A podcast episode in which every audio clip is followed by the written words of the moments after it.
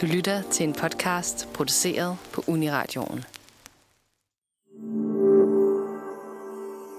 Det er lige præcis det, du gør.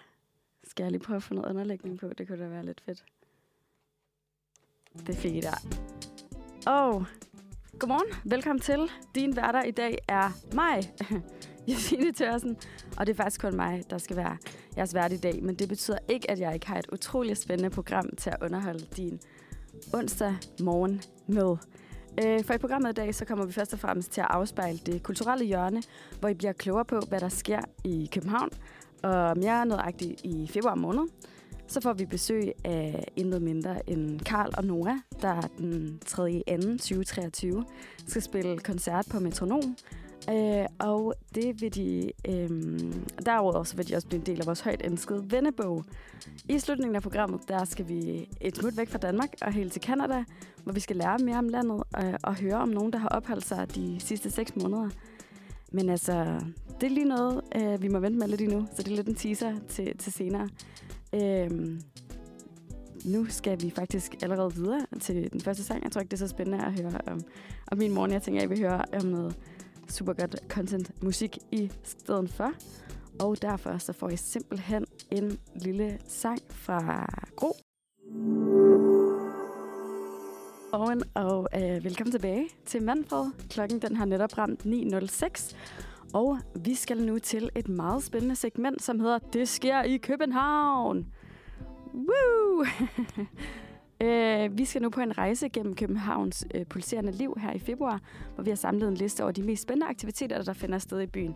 Fra kulturoplevelser til madevents og alt derimellem, og det vil give dig en idé om, hvad der sker i København i denne måned. Så lad os da komme i gang.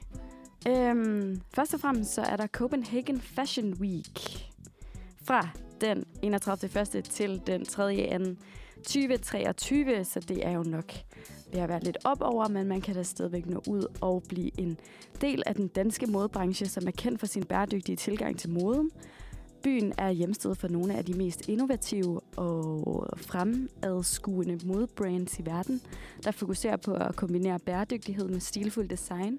Og derudover så er Copenhagen Fashion Week også kendt for sin lille og meget personlige modeuge, der samler modeverdenen for at opleve de nyeste kollektioner og trends. Dansk mode har en tendens til at være minimalistisk, enkel og funktionel, hvilket er en del af det danske designarv. Og dertil så indeholder den ekstraordinære udstillinger, gadefester, minikoncerter, trendshows, shoppe-events med mere, og Copenhagen Fashion Week har lovet at give deltagerne en uforglemmelig oplevelse igen i år. Hvis du ikke vil til Copenhagen Fashion Week, eller hvis du vil noget andet i februar, så kan du også hoppe forbi Copenhagen Dining Week, som er en årlig begivenhed, der fejrer den danske gastronomiske scene. I løbet af ugen, så vil der byde på en række Københavns bedste restauranter på specielle menuer til en fast lav pris, hvilket giver gæsterne mulighed for at opleve deres mad og kokkekunst. Den serverede ret er særligt lavet og kun gældende for denne uge. Copenhagen Dining Week er en unik mulighed for at opleve en bred vifte af køkkenstil og teknikker, lige fra det traditionelle danske køkken til innovative moderne retter. Gæsterne kan vælge mellem en række restauranter i hele byen, og hvilket giver dem mulighed for at opdage nye steder og opleve en spændende kulinarisk oplevelse. Ugen afsluttes ofte med en stor fest, hvor gæsterne kan mødes og dele deres oplevelser, og Copenhagen Dining Week er en fest for madelskere og en unik mulighed for at opleve den danske gastronomi på sit bedste. Hvis du er til lidt mere crazy light, kan du tage til Copenhagen Light Festival, som er fra den 3.2. til den 26.2.23. Copenhagen Light Festival er en årlig begivenhed, der fejrer lys og kunst i byen. I løbet af festivalen bliver København omdannet til en magisk verden af farver og lys, når byens bygninger, pladser og haver bliver belyst op af spektakulære lysindstillinger skabt af kunstnere og designer. Copenhagen Light Festival er en unik mulighed for at opleve København på en anden måde, og gæsterne kan vandre gennem byen for at opleve de spektakulære lysinstallationer.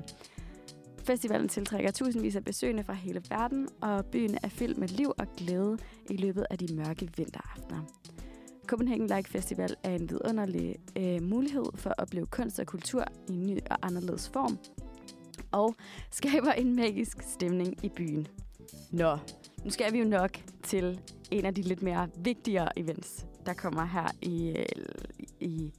i februar måned, som er Winter Jazz Festival, som er fra den 2.2. til den 26.2.2023. Winter Jazz Festival er en musikfestival, der byder på en række jazzkoncerter af verdensklasse i forskellige klubber og teater i København. Festivalen er en mulighed for jazz-entusiaster at opleve nogle af de bedste jazzartister og grupper fra hele verden, og tilbyder også en platform for lokale talenter til at udtrykke deres kunstneriske emner. Den her jazzfestival, den kan I få et lidt mere et større indblik i efter et stykke musik, fordi jeg har nemlig fået besøg af to, som selv skal deltage i jazzfestivalen, og så kan jeg også lige få en pause fra at høre på min stemme. Men det får I simpelthen allerede nu, fordi nu får I en sang. Og vi er tilbage. Lyt med, når vi bringer dig ind i et fascinerende interview med to af de mest lovende unge jazzmusikere på scenen i dag, nemlig Carl Sinsu og Noah Kjeldbæk. Jeg håber virkelig, at jeg sagde det rigtigt. Jeg har øvet det rigtig meget under musikken, det ved jeg også. Men vi vil blive introduceret til deres musikalske baggrund, deres stil og deres visioner for fremtiden. Så grib fat i dine høretelefoner, for vi tager dig med ind i verden af jazz, når vi taler med de to talentfulde musikere. Drenge, kan I ikke lige sige hej? Hej. Halløj. Og du udtalte navnene rigtigt. Nej, det er altså bare virkelig glad for. Det er der ikke særlig mange, der gør.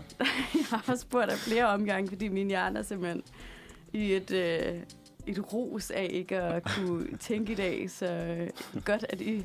Tak, fordi I ville komme og være med. Selv tak. Så folk ikke kun skal høre på mig. Det kan godt blive en lidt lang dag for alle. Så kan I ikke lige starte med at præsentere jer selv? Jo, jeg hedder Carl. Ja. Og jeg er 21 år. Og jeg spiller jazz, klaver. Eller spiller alt muligt klaver. Jeg spiller rytmisk klaver. Okay. Det er nok smartest at sige. Og så går jeg på MGK, som er en musikuddannelse, som altså det står for musikalsk grundkursus, men det er sådan det er i virkeligheden ikke et grundkursus, det er i virkeligheden bare en uddannelse, som væbner en til at komme på konservatoriet på et tidspunkt. De løg for jer. Nå, det lyder da mega fedt. Hvad med dig, Noah? Ja, jeg hedder Noah, og jeg er også 21, og går også på MGK sammen med Carl. Jeg spiller guitar, og jeg spiller også en række forskellige genrer. Ja, mig og Carl, vi gik på Sankt Annæ sammen, faktisk i klasse sammen. Mm-hmm. Så det er der, vi lærte hinanden at kende. Sankt Annæ er, til dem, der ikke ved det, det er et musikgymnasie uden at... Det er det, klart. Er det ikke det? Er det ikke meget korrekt? Jo. Perfekt. Og netop det her med jeres indgang, nu siger I jo selv, at I begge to spiller andre genrer end jazz, men det er nok det, der skal være vores hovedfokus i dag, så hvordan startede I med at spille jazz? Vil du starte, Noah? Ja, det vil jeg gerne. Det er faktisk lidt... Jeg er lidt i tvivl om, hvordan jeg kom ind i jazz. Der har ligesom altid været jazz rundt om middagsbordet hjemme hos mig. Sådan lidt i baggrunden, ikke? Ja. Så jeg tror altid, vi har lyttet til det derhjemme. Men uden at jeg ligesom har dykket ned i det. Og så på et tidspunkt, så tror jeg bare... fangede det mit øre, og der var noget, som jeg ikke lige vidste, hvad var der. Og... jeg er eventyrlysten, så prøvede jeg ligesom med det. Og det har ligesom bare taget fat. Nu kan jeg ikke stoppe. Stop, Jesse. Hvad med dig, Carl? Jamen, jeg har også ligesom altid, eller ikke altid, men jeg gik på Sankt Annæ i folkeskolen også. Okay. Hvor man synger en masse. Så jeg sungede en masse klassisk musik. Og ligesom bare været omgivet af musik. Og så var det i virkeligheden, da jeg startede på gymnasiet, at der var en masse seje musikere, blandt andet Noah faktisk dengang, også som spillede jazz.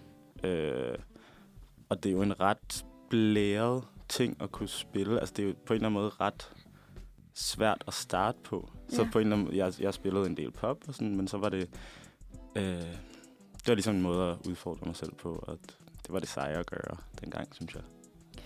Ja, fordi hvorfor jazz? Altså nu siger du selv, at du måske har spillet andre genre før og blev introduceret til, at det var sådan, det her det er cool. Men hvorfor er det cool? Hvad er det, der gør, at jazz bare er så fedt? Vil du starte, Carl?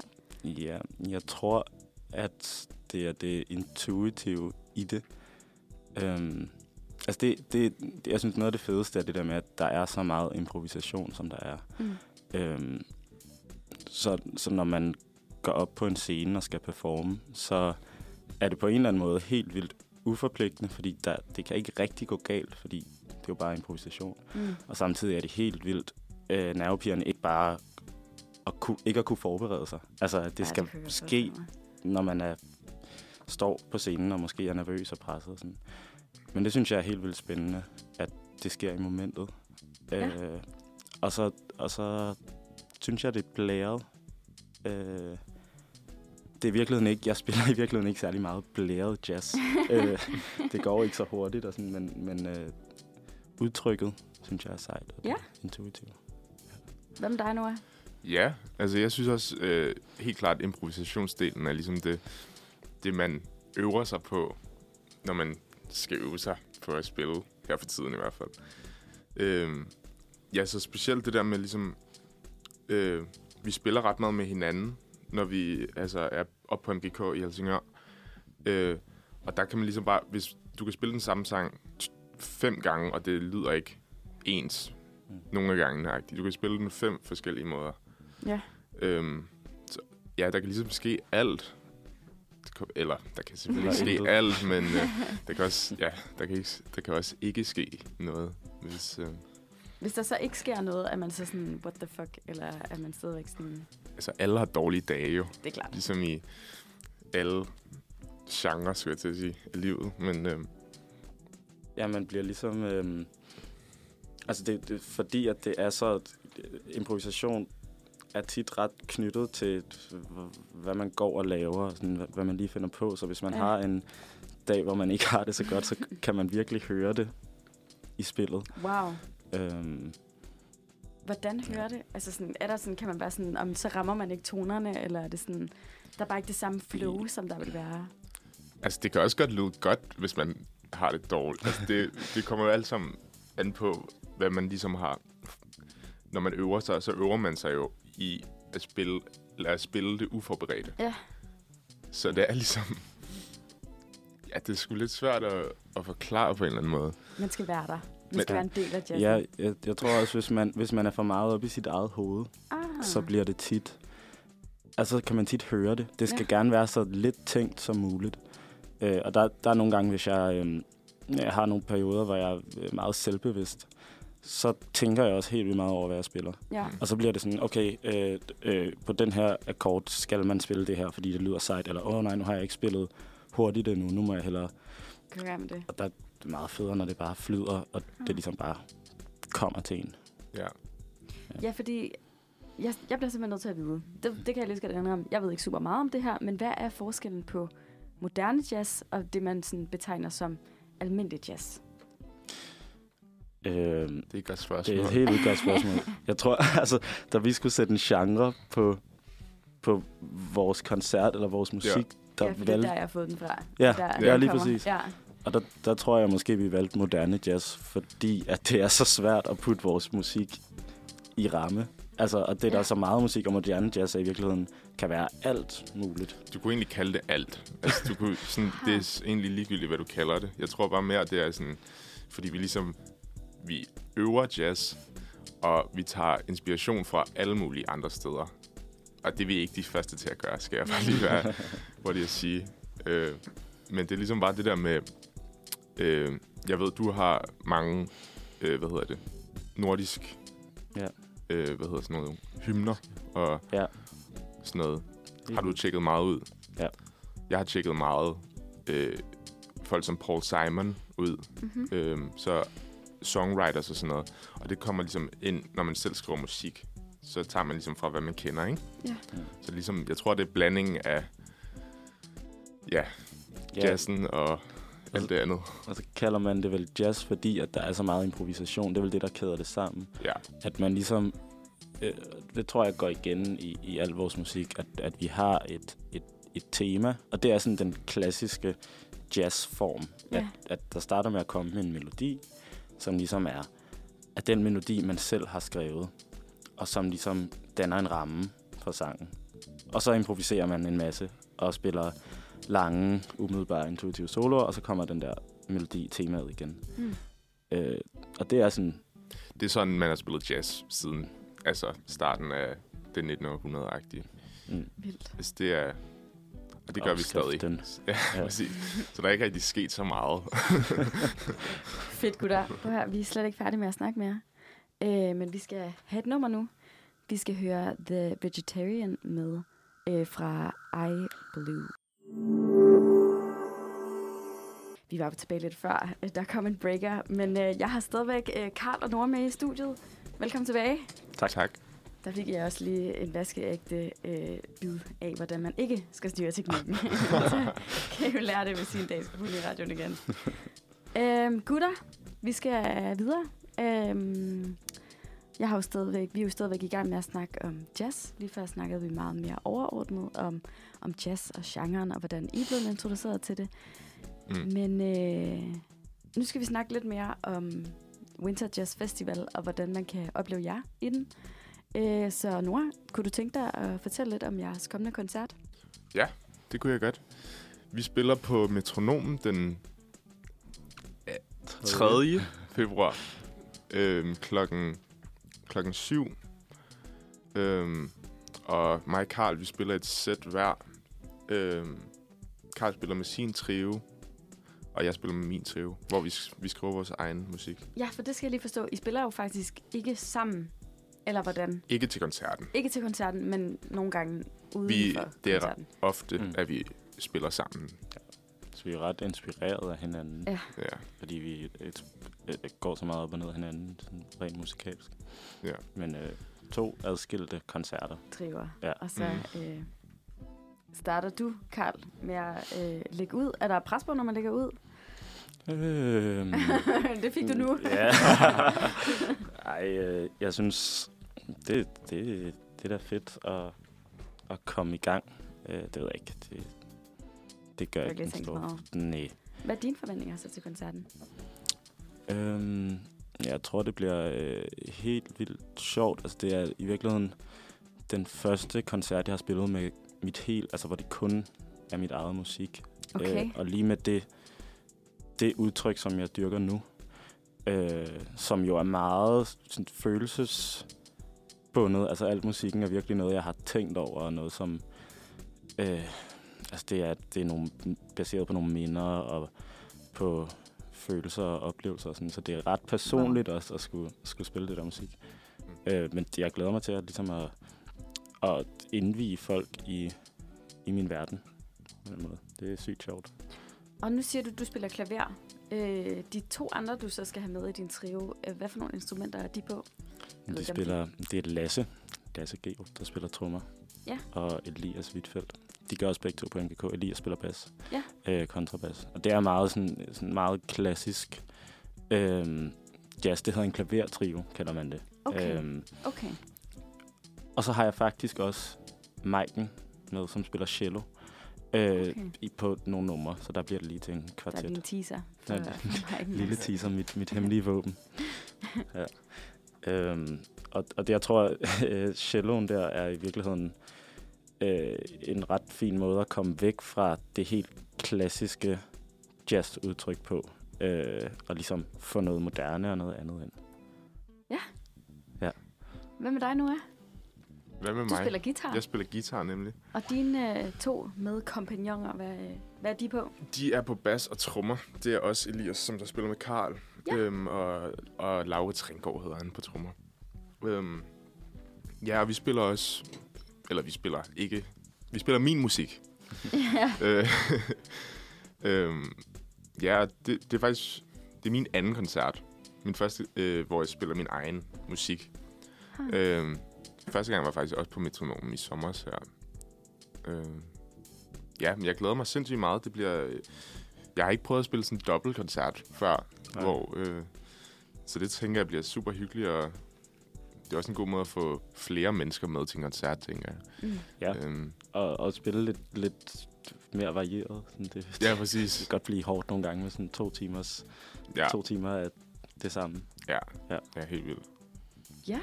Hvad glæder du dig allermest til, Carl, ved koncerten? Jeg håber, at jeg kan komme ind i en zone, hvor jeg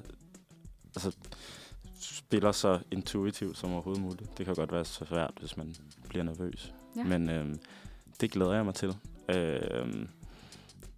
Og så glæder jeg mig til, tror jeg, at vise mit take på jazz, som er ret, altså på mange måder ret poppet i virkeligheden. Eller jeg tror i hvert fald, det er nemmere at gå til for folk, der ikke har lyttet særlig meget til jazz, end sådan traditionelt jazz. Det er jo ikke, det er der ikke så meget af. Det er meget sådan poppet rytmer, eller latinamerikanske latinrytmer. Og sådan. Okay. Så ligesom at se, hvordan folk reagerer på det. Ja. Ja. Og hvad med dig, Noah? Hvad glæder du dig allermest til? Jeg glæder mig også, ja, egentlig det samme. At vise min, hvad jeg går og laver, og hvad jeg tænker på musikalsk. Og, ja. Det er jo meget sjovt, det der med at spille original musik, at det ligesom er så personligt. Det er noget, man virkelig går og finpudser hele tiden. Ja. Og, jeg kan ikke... Jeg går ikke mange minutter rundt, uden at tænke på... hvad skal jeg gøre med det her nummer, eller sådan, hvordan skal jeg finpudse det her, eller skal jeg, skrive nogle andre akkorder, whatever. Så det bliver spændende at høre Carls musik også, og vise, hvad jeg laver til folk. Og der er i hvert fald ikke nogen undskyldning for at komme og se jer, fordi det koster kun 50 kroner, og faktisk 25, hvis du er under 25. Er det korrekt? Jo, nemlig. Altså, det er en grænse, man godt kan... Ja, yeah. Altså, det er ikke sådan, hvis man for 2 timers jazz, tæt på 2 timers jazz, det kan man sagtens. Ja, det bliver nice, og det er fredag, og så drikker vi øl, og det er jo også det, der er. Altså, det er jo ikke, man skal jo ikke ind i koncertsalen og se en klassisk koncert, hvor man ikke, altså det er også bare folk, der kommer sammen for at nyde musikken og dele musikken. Ja. Det skal ikke være så højtideligt. Nej. Synes jeg i hvert fald. Det må godt være hyggeligt også. Ja, hyggeligt, men seriøst. Ja. Men ikke formelt. Det er faktisk her noget givet videre. Så det siger vi til alle vores lyttere, at skynd jer ned på metronomen den 3. og se Carl og Noah spille. Nu skifter vi lidt genre. Ikke genre i forhold til jazzen, men genre i forhold til, at der bliver sådan lidt en morrolle over mig nu. For hvad er jeres fremtidsplaner? Noah, vil du begynde? Altså, det er jo... Mine planer har stort set, siden jeg har været lille, altid været at spille musik. Ja. Så på den måde har det været meget nemt for mig ligesom at vælge på godt og på ondt. Så ja, jeg tror, mine fremtidsplaner, det er at finde en måde at leve af at spille musik eller undervise. Eller jeg skal bare lave noget med musik, ved jeg, kan jeg mærke. Så ingen klassik ind på universitetet med CBS og... ikke umiddelbart i hvert fald. Det kan jo være, der skal et skift i mig her. Men nu har jeg lige søgt konservatoriet. Ja. Og det gik godt, synes jeg. Så, fedt. Men vi får svar om et par måneder. Det bliver også spændende. Ja, det bliver spændende. Og så er det start til sommer, hvis det er, at man kommer ind der. Det... Er det.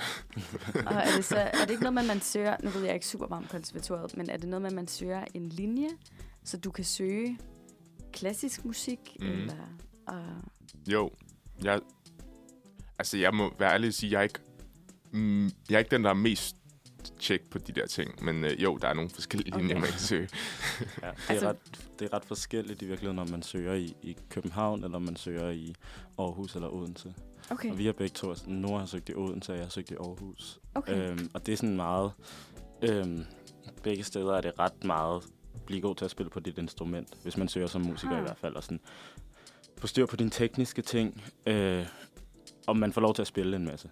Det synes vi begge to er helt vildt fedt. Ja. I København er det lidt mere moderne på en eller anden måde. Eller der er meget noget... find dit kunstneriske udtryk og udvikle på det Okay. Og der er meget med sådan, hvordan begår du dig i musikbranchen, og der er også meget med sådan, hvis du vil undervise, så er der en masse pædagogiske fag og sådan, så det er lidt en anden tilgang, som måske er mere relevant, men ikke lige så sjov. Hvis man vil leve af... Hvis man vil leve af det. Ja. Og hvad med dig, Carl? Hvad er der i fremtidsplanerne for dig? Jamen i den nære fremtid forhåbentlig konservatoriet. Men det er også fordi, at jeg helt vildt gerne, ligesom Nora, vil leve af at spille musik. Ja. Og det er bare en fed måde at få SU på, og spille musik. Og det gør man ikke på MGK, hvor vi går nu, selvom man bruger helt vildt meget tid på det. Så kom ind der og få noget SU og spille musik, og så forhåbentlig få det musik, jeg arbejder på, ud til en masse mennesker. Ja, kom ud med min musik. Skrive en masse selv. Fedt. Ja. Det lyder virkelig, virkelig fedt. Gutter, vi skal videre til et stykke musik nu, som nok ikke er så jazzet som det andet. Men vi er jo heldigvis ikke færdige med jer endnu. Vi er tilbage, og klokken den har netop ramt 09:41. Og jeg er stadigvæk så heldig at have Carl Sinsu og Noah Kjeldbæk med, som nu vil tage os med mere i det nostalgiske og varme hjørne, fordi de kommer til at svare på besvare nogle mindeværdige spørgsmål. Vi skal nemlig videre til vennebogen. I dag bringer det os ind i... hvor vi vil tage et dybere kig på den gamle skik og diskutere, hvordan det har ændret sig med tiden. Så vær klar til en tur i tiden, når vi åbner vennebogen og genopfrisker minder med gamle venner. Eller, det er jo faktisk nye venner, tænker jeg. Vi går ikke så way back. Måske til mandag. Ja, ja. Men gutter, har du prøvet at være en del af en vennebog før? Ikke i det klassiske format, tænker jeg. Tror jeg i hvert fald. Ikke af, hvad jeg ved. Der sidder nogen, der lytter derude nu, der bliver totalt såret af, at du lige smed den der. Du var i min. Hvad med dig, Carl? Nej, altså jeg vidste ikke, hvad det var før for nogle minutter siden, tror jeg, hvor vi lige snakkede om det. Vi kørte den lige igennem i... Det er jo ikke nogen hemmelighed, jeg måske er lidt ældre end jer. Så det var jo en folkeskoleting for mig, som jeg har fået sammen med en masse andre fortalt med ind på radioen her. Men er I klar til ceremonien? Er du klar? Totalt? Ja. Også mig. Det ved jeg ikke, om jeg vil sige ja til så hurtigt i hvert fald. Nej, det er for sjovt. Der er lige en ting her, som er vigtigt at få med. Det er, at vi har et safe word. Ikke fordi vi nogensinde har været derude. Men hvis I synes, det bliver for personligt eller for meget, så kan I sige ananas. Så går vi videre. Ananas, okay. Så uden at spørge... Så går vi videre. Klar. Altså, I skal selvfølgelig stå til ansvar for det, når vi slukker mikrofonerne, men I behøver ikke at sige det her. Okay, halv safe word. Ja. Udover mit navn kalder folk mig Noah. Nej, ikke mig. De kalder mig for chefen, tror jeg. Chefen. At det, jeg bliver kaldt mest. Umiddelbart faktisk. Det er meget sådan en jargon. Ja. Chefen. Hvordan kan det være? Altså, det er ikke kun mig, der bliver kaldt chefen. Jeg tror også, jeg kalder mange folk chefen. Er det sådan noget... Jeg er det for Gentofte, eller hvor er det nu, de kalder sådan noget Gladsaxe ghettoområde? Det er lidt en joke, er det ikke det? Jo, jeg tror lidt, det kom en joke, og så kan man ikke lade være med at sige det, tror jeg. Hvad med dig, Carl? Jeg har faktisk ikke særlig mange kaldenavne. Jeg ved ikke, om jeg ved det er godt eller dårligt. Okay, hvad så? Carleman. Ja, det er rigtigt. Men det er meget, altså det er tit sådan nogle, sådan lidt, det er ikke sådan, at folk kalder mig noget specifikt. Det er mere sådan, at der er mange, der gør grin, eller synes mit navn. Der er mange, der kalder mig Carl Sinsu i stedet for Sinsu. For eksempel. Ja. Pons på mit navn. Ja. Det var jeg også igennem i folkeskolen. Ja. Noah Kjeldbæk. I folkeskolen. Og Carl, den alder, jeg føler mig. Så ikke den alder, du er, men den alder, du føler dig. Jeg synes... det ved jeg ikke. Altså, jeg synes, jeg føler mig ret meget som den alder, jeg er. Ja. Men jeg synes, sådan det der med at spille så meget musik og være så fokuseret på noget, der er sådan lidt karriereorienteret. Sådan, der kan jeg godt føle mig lidt ældre, end jeg er nogle gange. Men så, hvis jeg tager ud til en jam session og skal op til nogle musikere, som er sindssygt gavede, og sådan, så føler jeg mig som et lille barn. Føler du dig så næsten yngre, end hvad du er? Ja, det tror jeg. Jeg tror også lidt, det er sådan en musiker-curse at føle, at man er, i hvert fald er dårligere, end man er ret tit. Ja. Og det hænger lidt sammen med alder, tænker jeg. Det kan være. Ja. Hvad med dig, Noah? Ja, det er altså et godt spørgsmål. Hvor gammel jeg føler mig? Et sted imellem 18 og 25 måske, tror jeg. Så sådan lidt scenarie-ting. Ja, det kommer an på, ja, hvad klokken er og synes I, man er gammel, når man er 25? Nej, det synes jeg ikke. Nej. Ah, nej. Nej. Det var godt, I sagde det. Det var det rigtige svar til det. 25. Okay, ja. Men jeg føler mig bestemt heller ikke 25. Det var jeg da gerne endnu. Heldigt for det der. Nå. Noah, din livret?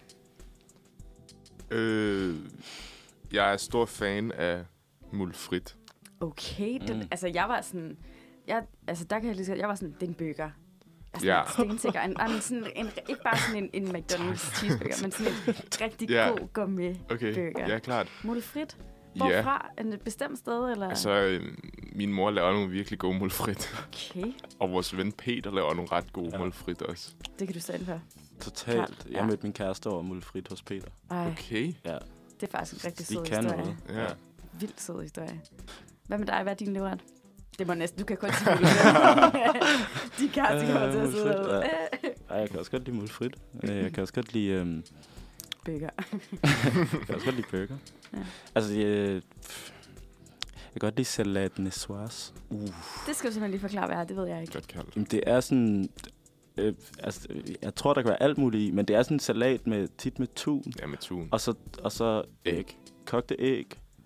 Og nogle bønner tit. Og sådan lidt kaber, så alt muligt mærkeligt blandet. Okay. Men tun og æg er sådan karakteristisk. Ja, det smager så vildt godt, faktisk. Ja, det lyder vildt lækkert. Ja. Mm. Da jeg var lille, ville jeg være. Jeg tror faktisk, jeg ville være fodboldspiller. Okay. Rigtig længe. Altså, jeg spillede virkelig meget fodbold, til jeg gik i 1.G, tror jeg faktisk. Okay. Og så fandt jeg ligesom ud af, at jeg hellere ville spille musik. Men du havde alligevel musikken ved siden af, hvis du også kørte Sankt Annæ i folkeskole? Ja, lige præcis. Men det var ikke det, jeg sådan gik op i dengang. Der ville jeg bare være fodboldspiller. Og hvad med fodbolden nu? Er du nogen, du er fan af? Eller? Nej, jeg ser også slet ikke fodbold mere. Jeg er faktisk ret ligeglad med det nu. Jeg ved ikke lige, hvad der er sket. Ja. Fair nok. Hvad ville du være, da du var lille? Jeg fandt faktisk en bog, vi lavede i børnehaven her for ikke så lang tid siden, hvor jeg skrev, hvad jeg ville være, når jeg blev stor. Så ville jeg godt... Dengang ville jeg godt være en løve. En løve? Ja, fordi den var farlig eller sådan noget. Men jeg tror,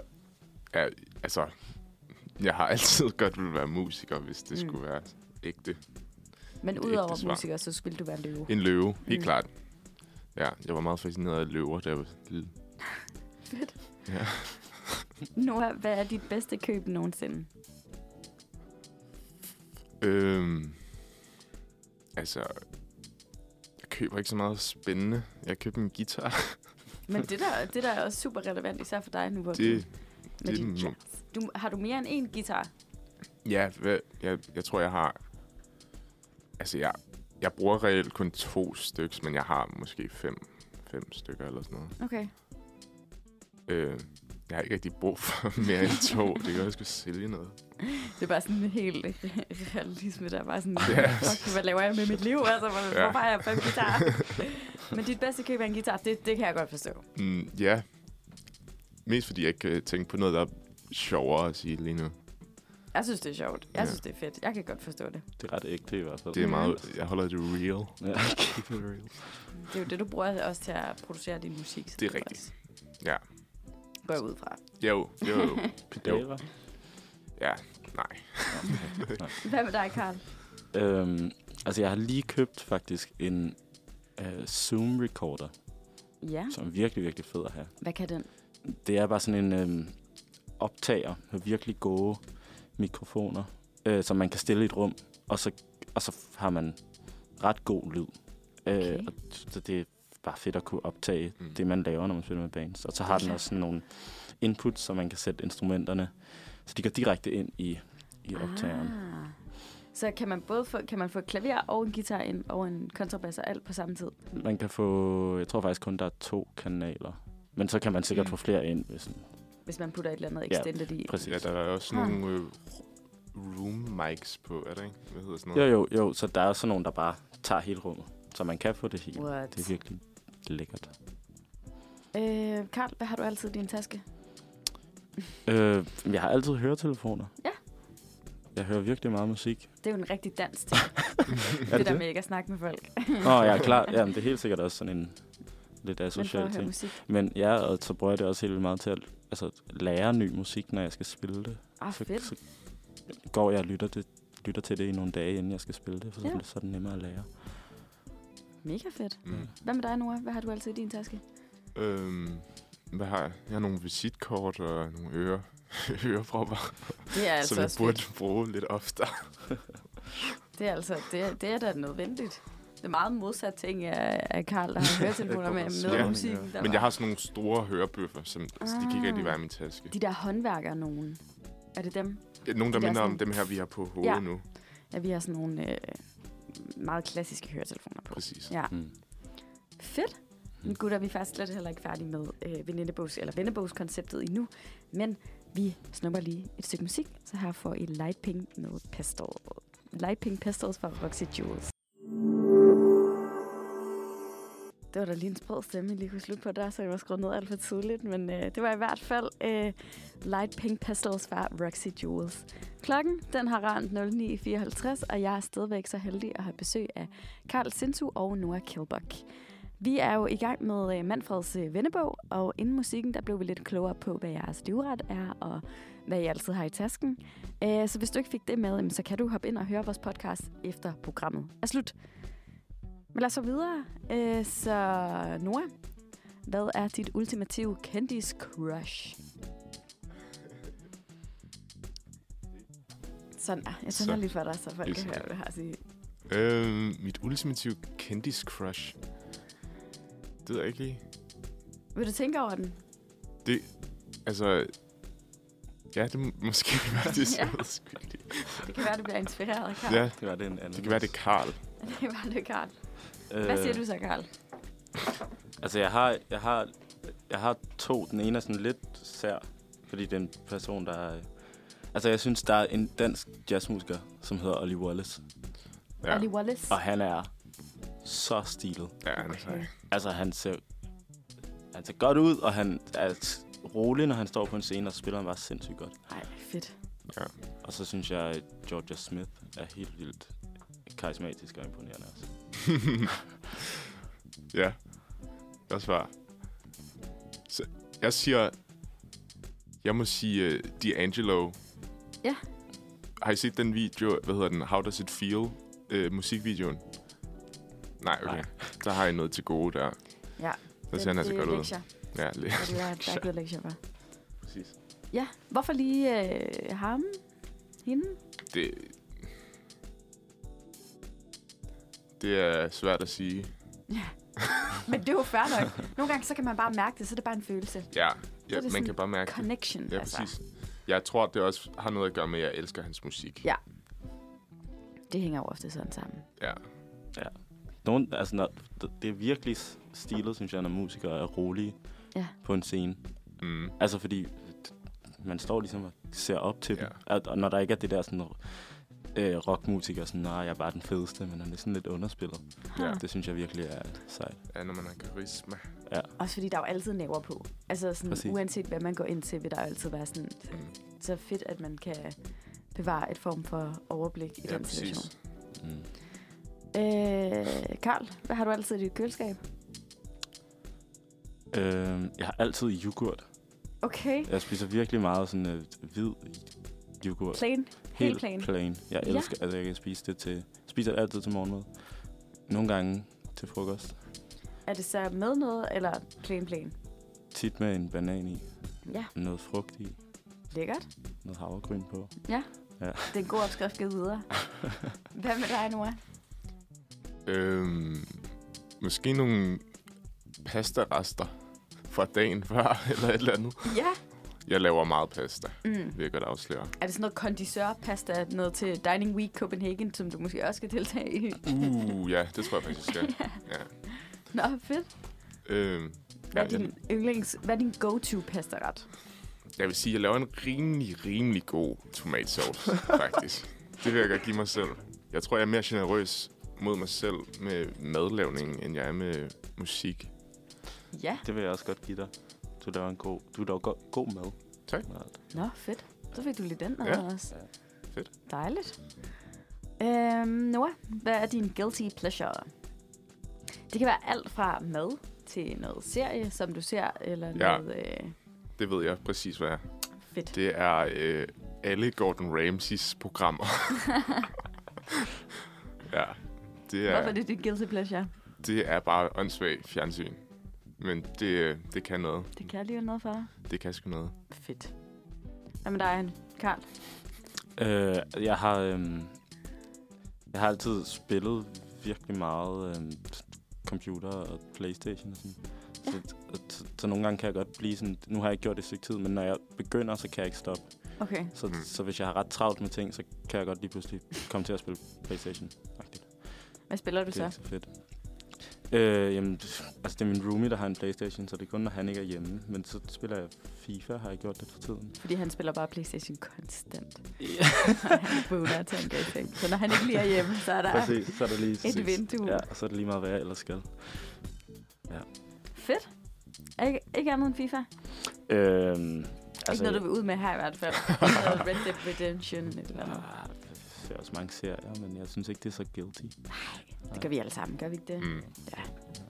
Hvad er din yndlingssang lige nu, Carl? Jeg er virkelig optaget af smukke sange på tiden. Smukke melodier. Det skal simpelthen lige have beskrevet, hvad det er. Jamen, der er, altså for eksempel, det kender du, Duerne flyver af Ben Fabricius Bjerre. Så er der 2 gange lektier for. Virkelig smuk melodi, synes jeg bare. Så den, og så en sang, der hedder Just a Dream af Gerald Clayton, som er sådan bare klaver og sang. Det er virkelig smukt. Ja. Fedt. Ja. Det lyder virkelig... Jeg bliver nødt til at høre den sang, bare for jeg bliver nødt til at vide, hvad er smuk er. Gør det, ja. Noah, din yndlingssang lige nu? Jeg tror, jeg hopper med på ham, pianisten Gerald Clayton, med en sang, der hedder Dusk Baby, som også er virkelig smuk. Og så for tiden lytter jeg meget til Tom Waits, faktisk. Okay. Som er sådan... Ja, det rammer også noget i mig. Mm. Fedt. Hvornår slapper du ægte af, Noah? Slapper ægte af, når jeg laver mad, tror jeg faktisk. Ja. Der kan jeg ligesom stå i mine egne tanker. Og hygge lidt med det. Ja, specielt hyggeligt, hvis der ikke er så mange tanker. Synes du, det er lige så hyggeligt at lave selv, altså til dig selv, som hvis du skulle lave det til crowd, fordi... Ja, jeg elsker at lave... Jeg kan næsten bedre lide at lave mad til andre. Ja. Fordi så er der flere, der kan nyde det. Mm. Fedt. Fordi der er så god mad. Hvornår slapper du ikke af, Carl? Jeg slapper rigtig godt af, når jeg er alene. Faktisk. Ja. Bare ligger i dine ting, eller... Ja, eller bare sådan har tid til at være alene. Det er måske heller ikke sådan. Men når jeg ikke har nogen planer, tror jeg mere. Jeg kan godt lide at være sammen med folk. Ja. Men når jeg slet ikke har noget, sådan, nogen koncerter eller nogen lektier, så slapper jeg virkelig godt. Så det er sådan recharger du på en helt anden måde? På en helt anden måde, ja. Jeg griner altid, når... ... Carl. Noah snakker. Jeg griner virkelig meget, tror jeg bare. Ja, generelt. Bare lattermild. Ja, ret lat. Måske lidt for meget, det ved jeg ikke. Det tror jeg ikke, man kan være. Nej. Jeg griner virkelig meget af alt. Det er en god kvalitet. Ja. Hvornår griner du altid? Jeg griner mig. Jeg griner meget af jokes, der ligesom spilder folks tid, har jeg fundet ud af. Det er min fetish med jokes. Det er jokes, der er åndssvage og spilder folks tid. Fuck, hvor fedt. Ja, også lidt åndssvagt. Men det er meget sjovt. Fedt. Nå, gutter. Nu skal vi til det afsluttende ritual. Så hvis I lige stiller jer op. Kan I gøre det? For at være en officiel medlem af Venebo-logen, så skal I... Bare sæt jer ned igen. Det var for sjovt. Der får der sket lidt her. Sådan en joke, der spilder folks tid. Ja. Ah, det var godt. Du griner ikke særlig meget nu, altså. Jeg havde virkelig forventet det. Nå, men velkommen i logen i hvert fald. Nu er I jo blandt nogle unge musikere, som får lov til at være i den her vennebog. Og gutter, tusind tak, fordi I havde tid til at lægge vej forbi Manfred. Jeg ønsker alt muligt held med jeres koncert her den 3. i anden på Metronomen på Frederiksberg fra kl. 19. Så skøn, jeg har været sted til det. Ja. Yeah. Gutter, har I noget gerne at sige, inden vi takker af? For jer. Ikke for mig. Mig skal I høre på en time mere. Ud og støtte kulturen. Ja. Yeah. Ud og støtte kulturen. Kom og lyt og drik en øl. Og oplev jazz på en anden måde, end den du måske er vant til. Fedt. Det her med givet videre. Vi skal have et nummer nu. Vi skal høre Hjertet slår dig ihjel af Johan Kolstrup. Det er det. Helt sikkert. Velkommen tilbage til Manfred. Undskyld mig. Klokken, den har netop ramt 10.07.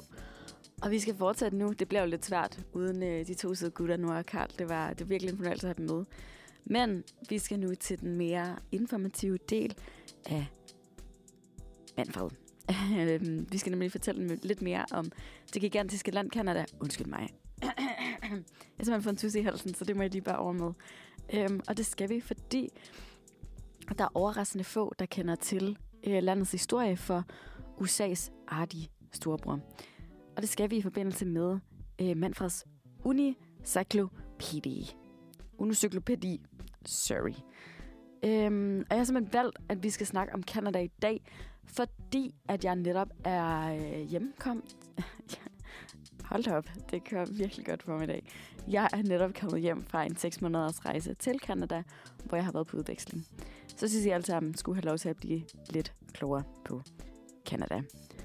Men Canada er et føderalt parlamentarisk konstitutionelt monarki placeret i Nordamerika.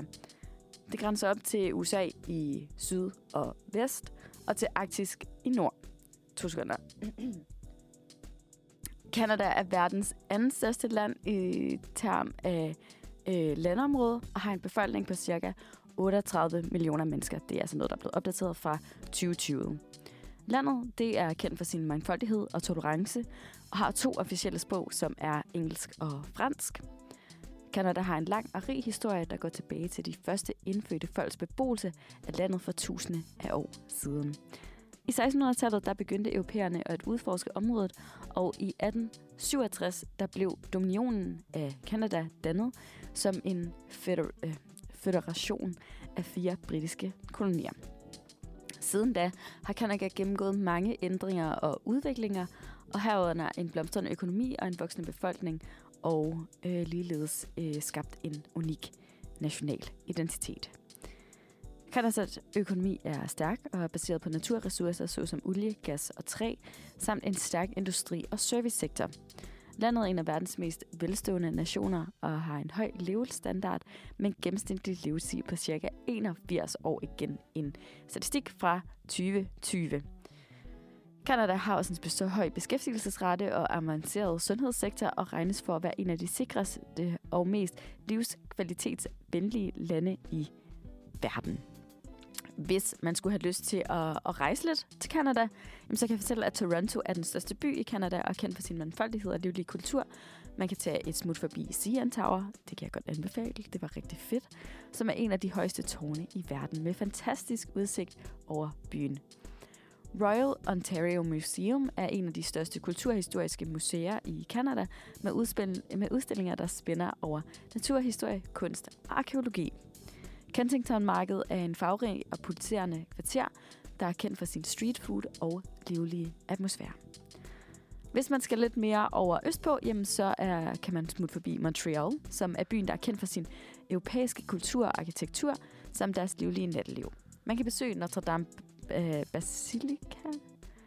Basilica, som er en imponerende gotisk kirke med kunstfærdige udsmykninger.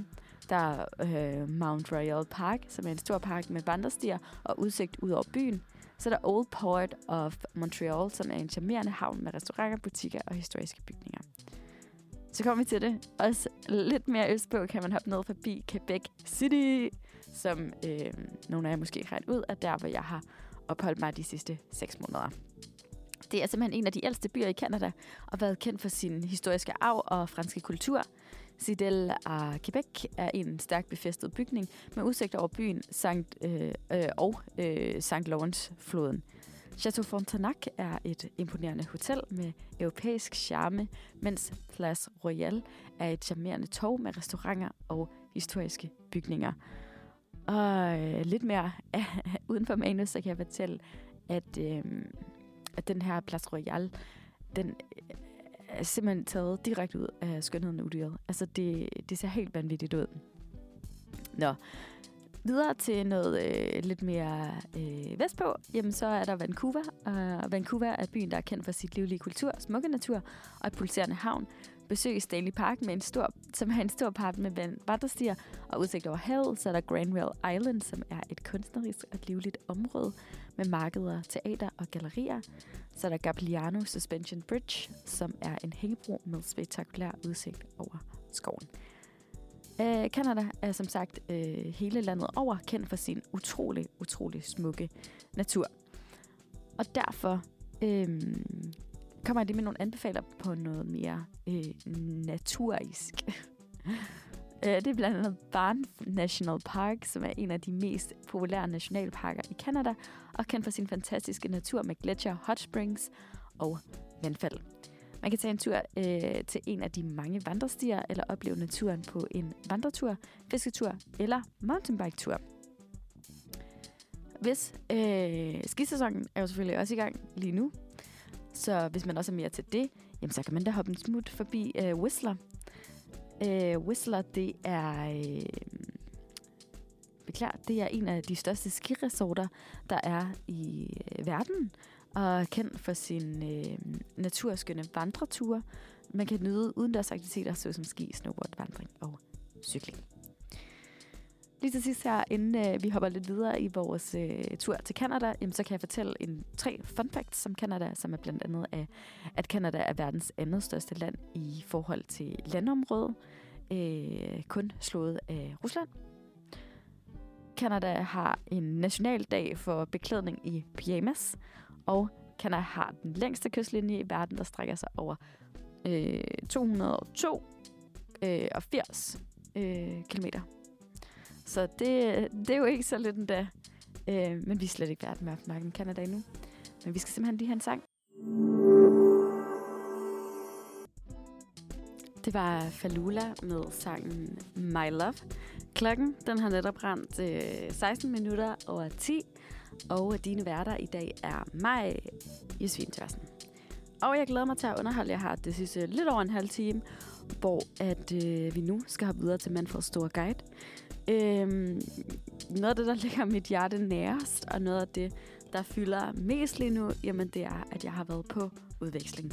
Så derfor så tænker jeg, at det næste, det skal jo selvfølgelig være en stor guide til, hvordan du klarer og kommer igennem udveksling. Så velkommen til Manfreds store guide, hvor vi i dag skal tale om sådan klart udveksling. Har du overvejet at tage på udveksling, men føler dig usikker på, hvordan du gør? Fortvivl ikke. Vi har savnet nogle tips og tricks til, hvordan du klarer udveksling og får den bedste oplevelse ud af det. Så lad os da bare komme i gang. Hop ind i det. Håber, du har din kaffe klar, for det bliver fandme lækkert det her. Mit første råd, det er, at du skal forberede dig godt, før du rejser. Så bør du lære så meget som muligt om din destination, kulturen, sprog, kost og andre praktiske ting. Det kan omfatte at undersøge lokale traditioner, kulturforskelle, sprogbarrierer, samt at lære om lokale restauranter, butikker, transportmuligheder, etc. Og ved at forberede dig, kan du begrænse kulturschok og føle dig mere forberedt på oplevelserne i dit udvekslingsland. Af egne erfaringer, der kan jeg fortælle, at transportmulighederne i hvert fald er en af dem, jeg anser som værende rigtig vigtigt.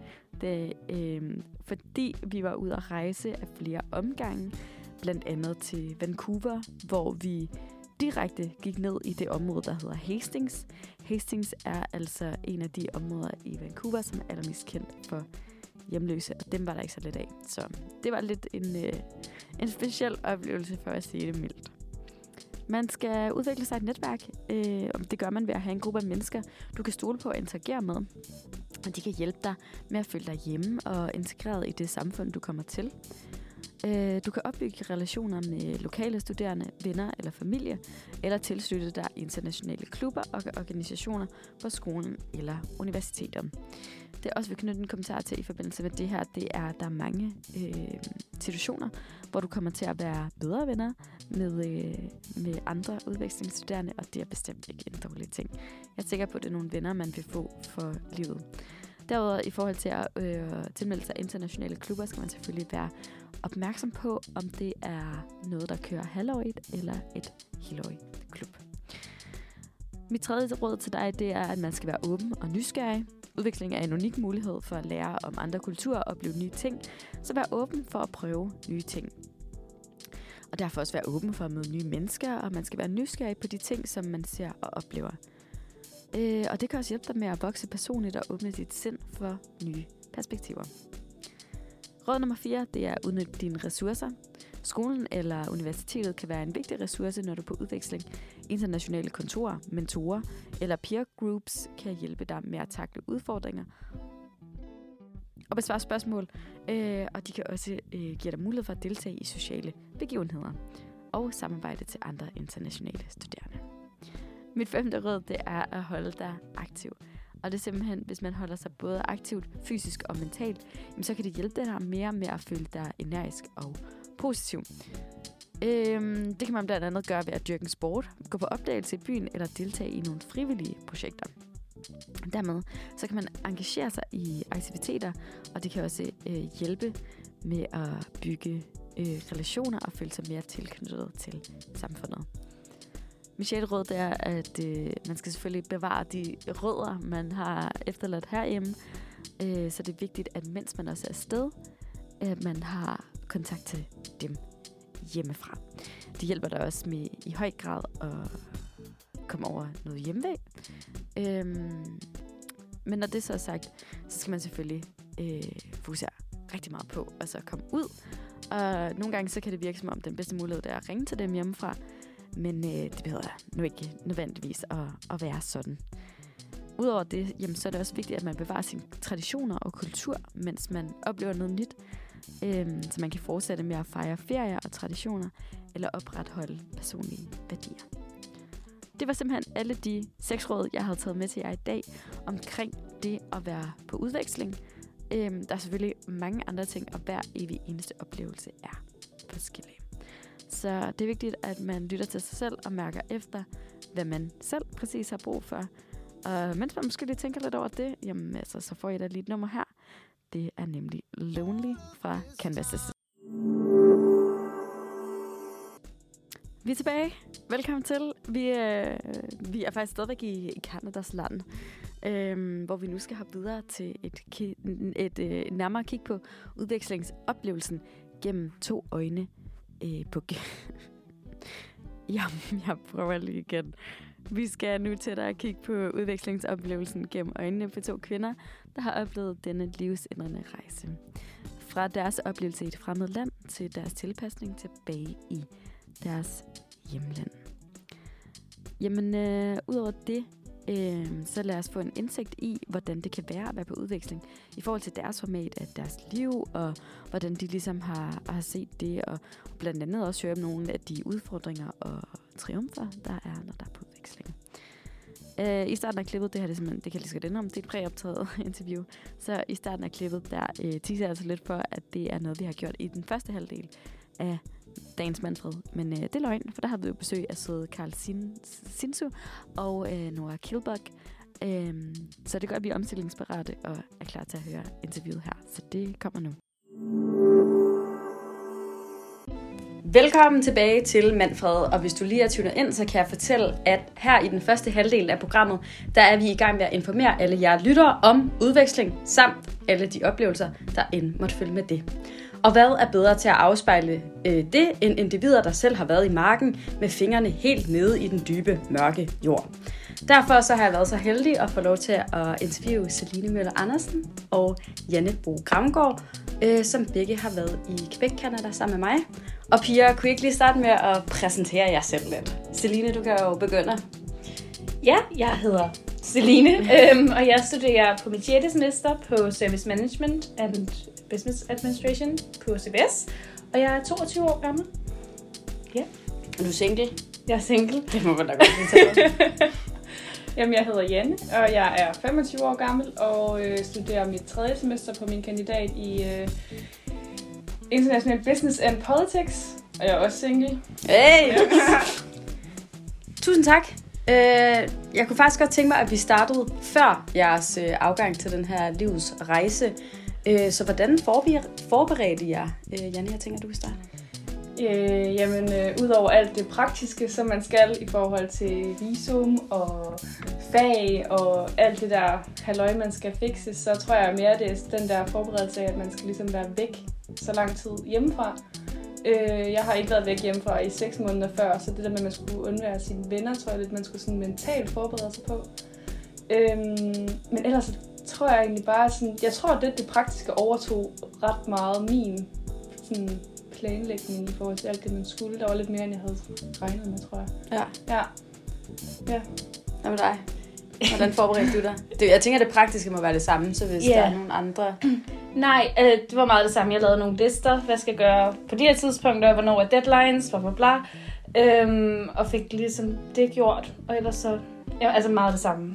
Der var ikke rigtig noget andet.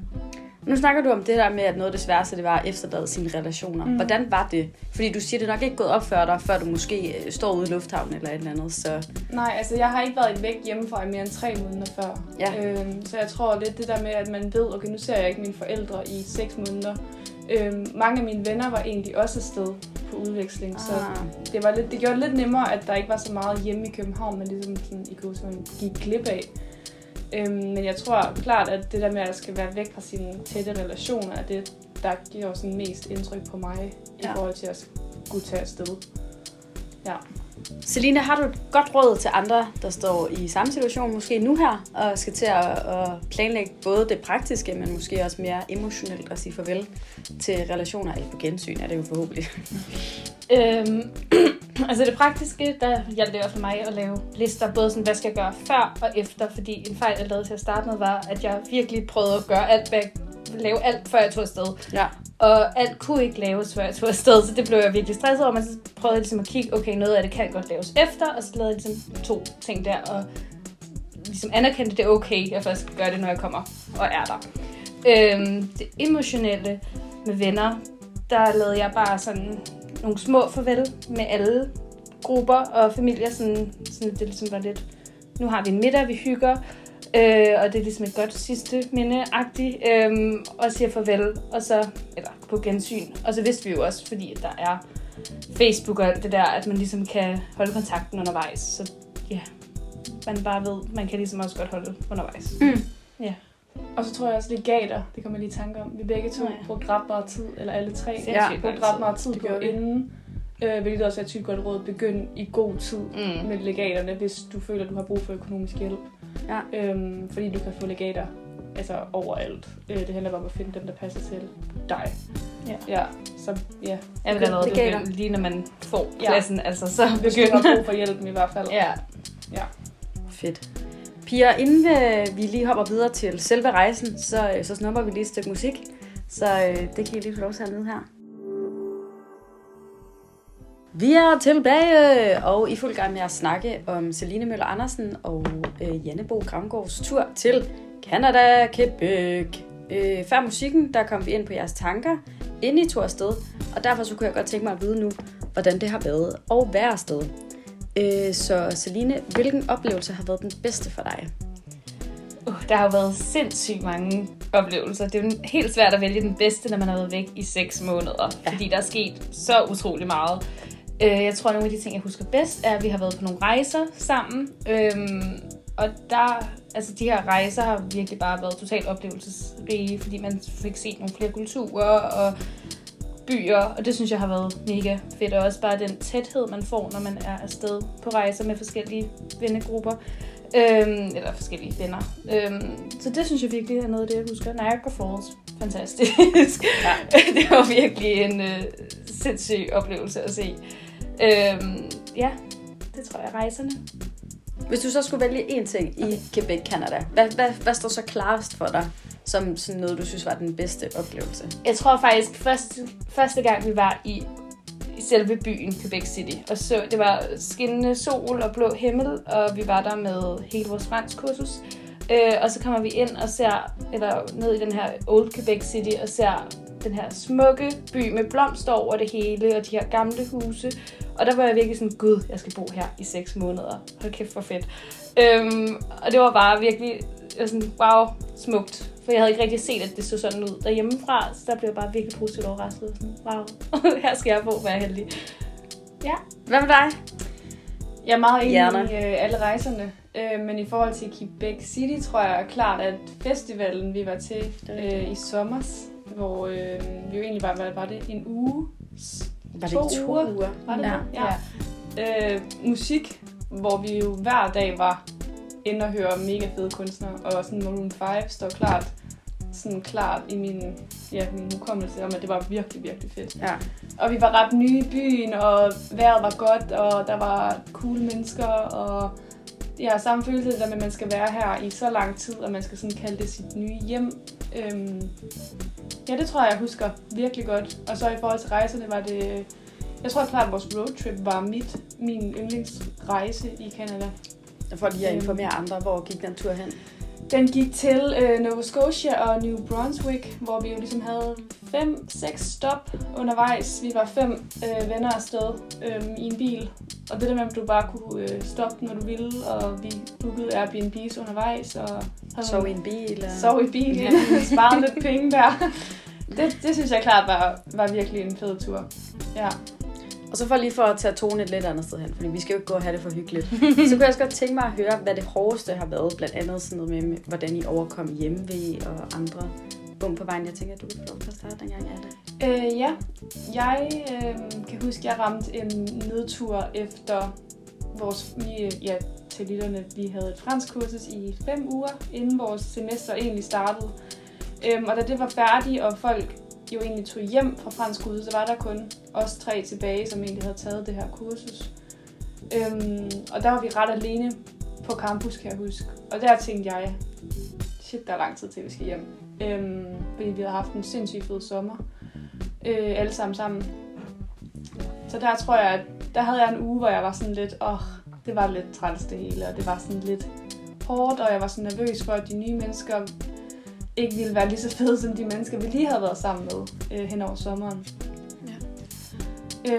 Men i og med, at vi var os 3 sammen, tror jeg, at det hjalp virkelig meget for mig, at I var der til at ligesom at være sådan, det skal nok gå, og vi finder nye venner, og jamen, altså det gik jo, vi fik jo et mega fedt semester der, men jeg tror det der med, at man ikke fordi man skal være bange for at tage afsted alene, men i og med, at vi ligesom var der i sådan 2 forskellige semestre, kan man sige det. Ja. Et fransk semester og et business semester. Så var det ligesom det der overlap, hvor der ikke var så mange mennesker på skolen hen over sommeren, og der var virkelig stille. Ja. Det synes jeg var svært. Ja. Jeg tror, at det sværeste var, når der var store ting, der skete i Danmark. Ja. For eksempel så havde begge mine bedsteforældre 80-års fødselsdag, og mine forældre havde sølvbryllup, og det synes jeg var svært ikke at være med til, når alle var samlet der. Men jeg var så med på FaceTime, og fik også givet nogle taler online, og det var jo så helt fint ikke at være der, og de forstod også godt, at jeg var afsted, men det tror jeg var svært at kunne blive bag sådan store ting, også hvis venner lavede noget stort. Jeg kan også huske, at dine venner havde en tur i sommerhus. Ja, og det var også sådan lidt ikke at være med der, men så tænkte jeg, okay, jeg er her, der kan være sommerhusture, når vi kommer hjem. Og så var jeg sådan, okay, vi hygger os så meget her, og så overkommer man ligesom med, okay, vi har det virkelig, virkelig fedt her. Ja. Det handler om at se tingene i dit perspektiv, tror jeg, at være sådan, man har det jo for fedt i Canada. Så vær til stede der, i stedet for at gå og spekulere for meget i, hvad nu det, og altså... Ja, især fordi, at det hele går så hurtigt. Lige pludselig, uden man ligesom har tænkt over det, så er der gået 3 måneder, og lige pludselig så er der kun 2 måneder. Altså sådan, det går sådan der, så i stedet for ligesom hele tiden at glæde sig til, okay, jeg glæder mig til at se denne her person, og denne her person, bare så for nyde og virkelig at være i det, fordi ellers så går det virkelig hurtigt. Celine, hvilke overraskelser havde du så til destinationen? Vi var jo i Quebec, Canada, og altså sådan, der tænker jeg mere sådan kulturelt og menneskeligt. Sådan, hvad overraskede dig, da du kom? Altså, man har jo altid hørt om Canada. Ej, hvor de søde, og bare meget gæstfri og alt det her. Og det var meget, altså, det var vildt at se, at det var de faktisk. Altså sådan, alle de fordomme var virkelig rigtige. Alle var sindssygt søde og åbne, og der tænkte man virkelig, okay, os danskere er godt nok lidt reserveret. Men også sådan i Quebec, Canada, der er de jo meget franske. Og det var også meget overraskende, hvor lidt engelsk de kunne, synes jeg. Og hvor lidt, at de accepterede, at vi ikke kunne fransk. Så det tror jeg var de ting, kulturmæssigt. Hvad med dig? Jeg tror for mig, jeg ved ikke om det er så kulturagtigt, men altså, ja, i og med at man tænker, at Canada er altså USA's perfekte storebror, eller hvad det er, man siger, sådan, det er virkelig sådan den gode USA. Ja. Så var jeg sindssygt overrasket over, hvor mange hjemløse der var. Ikke så meget i Quebec City måske, men meget i de større byer, vi var i. Vancouver, Toronto, altså også i Montreal, der var virkelig mange hjemløse, hvilket er virkelig trist i forhold til, at de blev ikke rigtig taget hånd om. Nej. Og jeg tror især, at når vi tre rejste, følte vi os altså ikke super sikre at gå om aftenen. Nej. Jeg ved ikke, om vi bare var uheldige at være nogle steder, hvor vi tog så også nogle lidt dumme valg i forhold til vores færden i byerne. Men jeg var virkelig overrasket over, hvor mange hjemløse der var. Ja. Det var jeg. Det kan være, at I kommer tilbage til Manfreds store guide, og så lige laver en guide over, hvordan man rejser i Canada. Janne, har du et godt råd til, hvordan man får et godt ophold? Er der nogle ting, man skal... Er der noget, du selv ville have gjort anderledes, eller et lifehack, du gjorde dig brug af til... Du snakkede blandt andet om det her med at tænke på hver dag, som fuck, hvor har vi fedt. Ja. Nu skal vi nyde det meste af det. Jeg tror, man skal være sindssygt åben. Og man skal ture og sådan gå ud over sine egne grænser i forhold til at møde nye mennesker. Ja. Jeg tror meget, det er en dansk ting, at man ikke opsøger folk, som man ikke kender. Du går ikke over til nogen, der står på gaden og tænker, hey, du ser cool ud, skal vi drikke kaffe? Det gør man i Canada. Og det er ikke unaturligt, at man bliver spurgt op et Instagram, fordi man synes, man havde noget smart tøj på. Og det tror jeg, man skal være bedre til at være sådan, jeg synes, den her person er fed, jeg opsøger personen. Du får heller ikke nogen venner, hvis du ikke tør at snakke med nye mennesker. Det er meget dansk ikke at gøre det, så jeg tror, du skal ligesom ud over den der naturlige grænse, vi har, og så bare altså slippe de der... hvad hedder det? Ja, slippe de der boundaries, man har, og så bare gøre det. Ja. Det tror jeg ligesom er lidt... fedt. Ja. Tak. Vi når ikke dit gode råd, fordi vi skal have et stykke musik nu. Det er ondt. Velkommen tilbage. Vi er stadigvæk i fuld gang med at høre Celine og Jannes tur til Quebec, hvor de har tilbragt det sidste halve år, og vi vil bare flux hoppe videre faktisk til jeres hjemkomst. Så hvordan oplevede du det at komme hjem, Celine? Jeg synes, at det var vildt, hvor hurtigt, at man kom ind i de gamle rammer igen. Altså sådan, jeg havde et job før jeg tog afsted, og jeg kom så ind i det job bagefter, og det var vildt efter 6 måneder, at jeg stadig kunne sige den helt samme sætning, som da jeg tog afsted og gøre det helt samme. Og også bare med mine forældre, så sad jeg der i sofaen, og så var det som om, jeg aldrig havde været væk. Og alle har også sagt, siden jeg kom hjem, gud, det føles som om, du slet ikke har været væk. Men alligevel så er der sket så meget, og det sådan, jeg føler, jeg har... udviklede mig rigtig meget på det her år, og så kommer man hjem i de gamle rammer. Så det har både været fantastisk at se alle igen, og kramme alle, som man jo har tænkt, man skulle. Men også underligt, hvordan tiden er, og er gået, synes jeg. Har det været anderledes for dig så, Janne, hvis du, nu ved jeg jo personligt, at du ikke havde job og kom hjem til ligesom Celine. Ja. Har det været anderledes for dig? Eller skabt noget anderledes? Jeg tror ligesom, da man kom hjem, og alle ens venner også var hjemme, er jeg enig i det der med, at man falder tilbage i den person, man ligesom var før. Men jeg tror også, fordi vi brugte ret meget den sidste tid derovre på at tælle ned på, fordi vi fik lidt stress af, at vi skulle hjem alle sammen, var vi sådan, nej, nu er der kun 1 uge tilbage, nu er der kun 5 dage tilbage. Så tror jeg lige så snart, man kom hjem, var man sådan, nu er jeg bare hjemme igen. Og så var det lidt som om, det havde været en drøm, at man havde været afsted. Det blev lidt klichéagtigt, men det er altså sådan, jeg har haft det. Og jeg tror, det der med, at jeg ikke har haft et arbejde, har stresset mig lidt mest økonomisk. Men har nok også gjort, at jeg ligesom har haft tid til at lande i min oplevelse, og har ligesom, det har gjort, at jeg sådan har haft tid til at bearbejde, okay, jeg har faktisk været afsted, jeg har mødt nogle mega fede mennesker, hvad har jeg oplevet, og så have ro til at finde tilbage i den hverdag, man ligesom kom fra. Men ja, jeg tror, at man skal ikke være bange for at tage afsted på grund af et arbejde, der ligesom, hvis man har et arbejde, der kræver, at man bliver der. Jeg synes klart, at man skal gøre det, fordi du skal nok finde et eller andet, når du kommer hjem igen. Og sådan, jeg sagde mit job op for at tage afsted og har fundet noget nu, efter jeg er kommet hjem. Og det skal klart ikke være en begrænsning, nej. Selvom det godt kan være en stressfaktor. Ja. Vi når faktisk kun et spørgsmål mere. Så Janne, har du nogle gode råd til, hvordan folk takler hjemkomsten? Jeg ved godt, det er jo ikke meget mere end en lille måneds tid, siden du selv er kommet hjem. Men er der nogle ting, du har gjort for at gøre det lidt nemmere? Jeg tror, at give dig selv tid til, som jeg sagde før, at bearbejde, at du kommer hjem. At det er okay, at du bliver smidt ind i din gamle hverdag igen, så det er okay lige at tage lidt tid til at bakke ud og tænke, hvad har jeg brug for at bearbejde i forhold til den her oplevelse? Ja. Har du et godt råd? Altså, jeg var lidt kommet til på forhånd at lave aftaler hver eneste dag, efter jeg kom hjem. Faktisk flere måneder frem. Ja. Så jeg har ikke rigtig haft tid til at lige være... Altså, jeg har stadig papkasser på mit værelse, og jeg har været hjemme i 3 uger, tror jeg. Så altså, jeg synes, det har været rigtig rart at have aftaler, og ligesom ikke bare ikke have noget at lave, fordi det kan også føles lidt tomt, men måske også give sig lidt tid til at have... tid til at lige at bearbejde, lige at få pakket ud, og bare være sig selv også, synes jeg er vigtigt. Og så tror jeg også at holde kontakten med dem, man har været afsted med. Ja. Altså lige få en lille update en gang imellem. Du behøver ikke skrive med dem hver dag, men lige smide en snap og være sådan, hey, hvad så? Ja, det er virkelig ja. Det tror jeg er rart. Ja. Også det med, at vi 3 ligesom har hinanden til at snakke om tingene med, og I ved, hvem jeg snakker om, når jeg snakker om nogen. Tror jeg hjælper rigtig meget på det. Så hvis man har 1 eller 2, man sådan kan vende sin oplevelse med, så tror jeg, det er rigtig rart, fordi vi er de eneste, der forstår, hvad man snakker om. Mm. Vi kunne jo snakke om det her i flere timer, hvis det skulle være. Men vi har simpelthen ikke mere tid nu. Og Pia, tusind tak, fordi I havde lyst til at komme og dele jeres oplevelser og gode råd med os. Og jeg håber, I derude kan tage dem med og forhåbentlig i brug, når I kommer dertil. Så vi skal videre til et stykke musik nu, og det kommer her.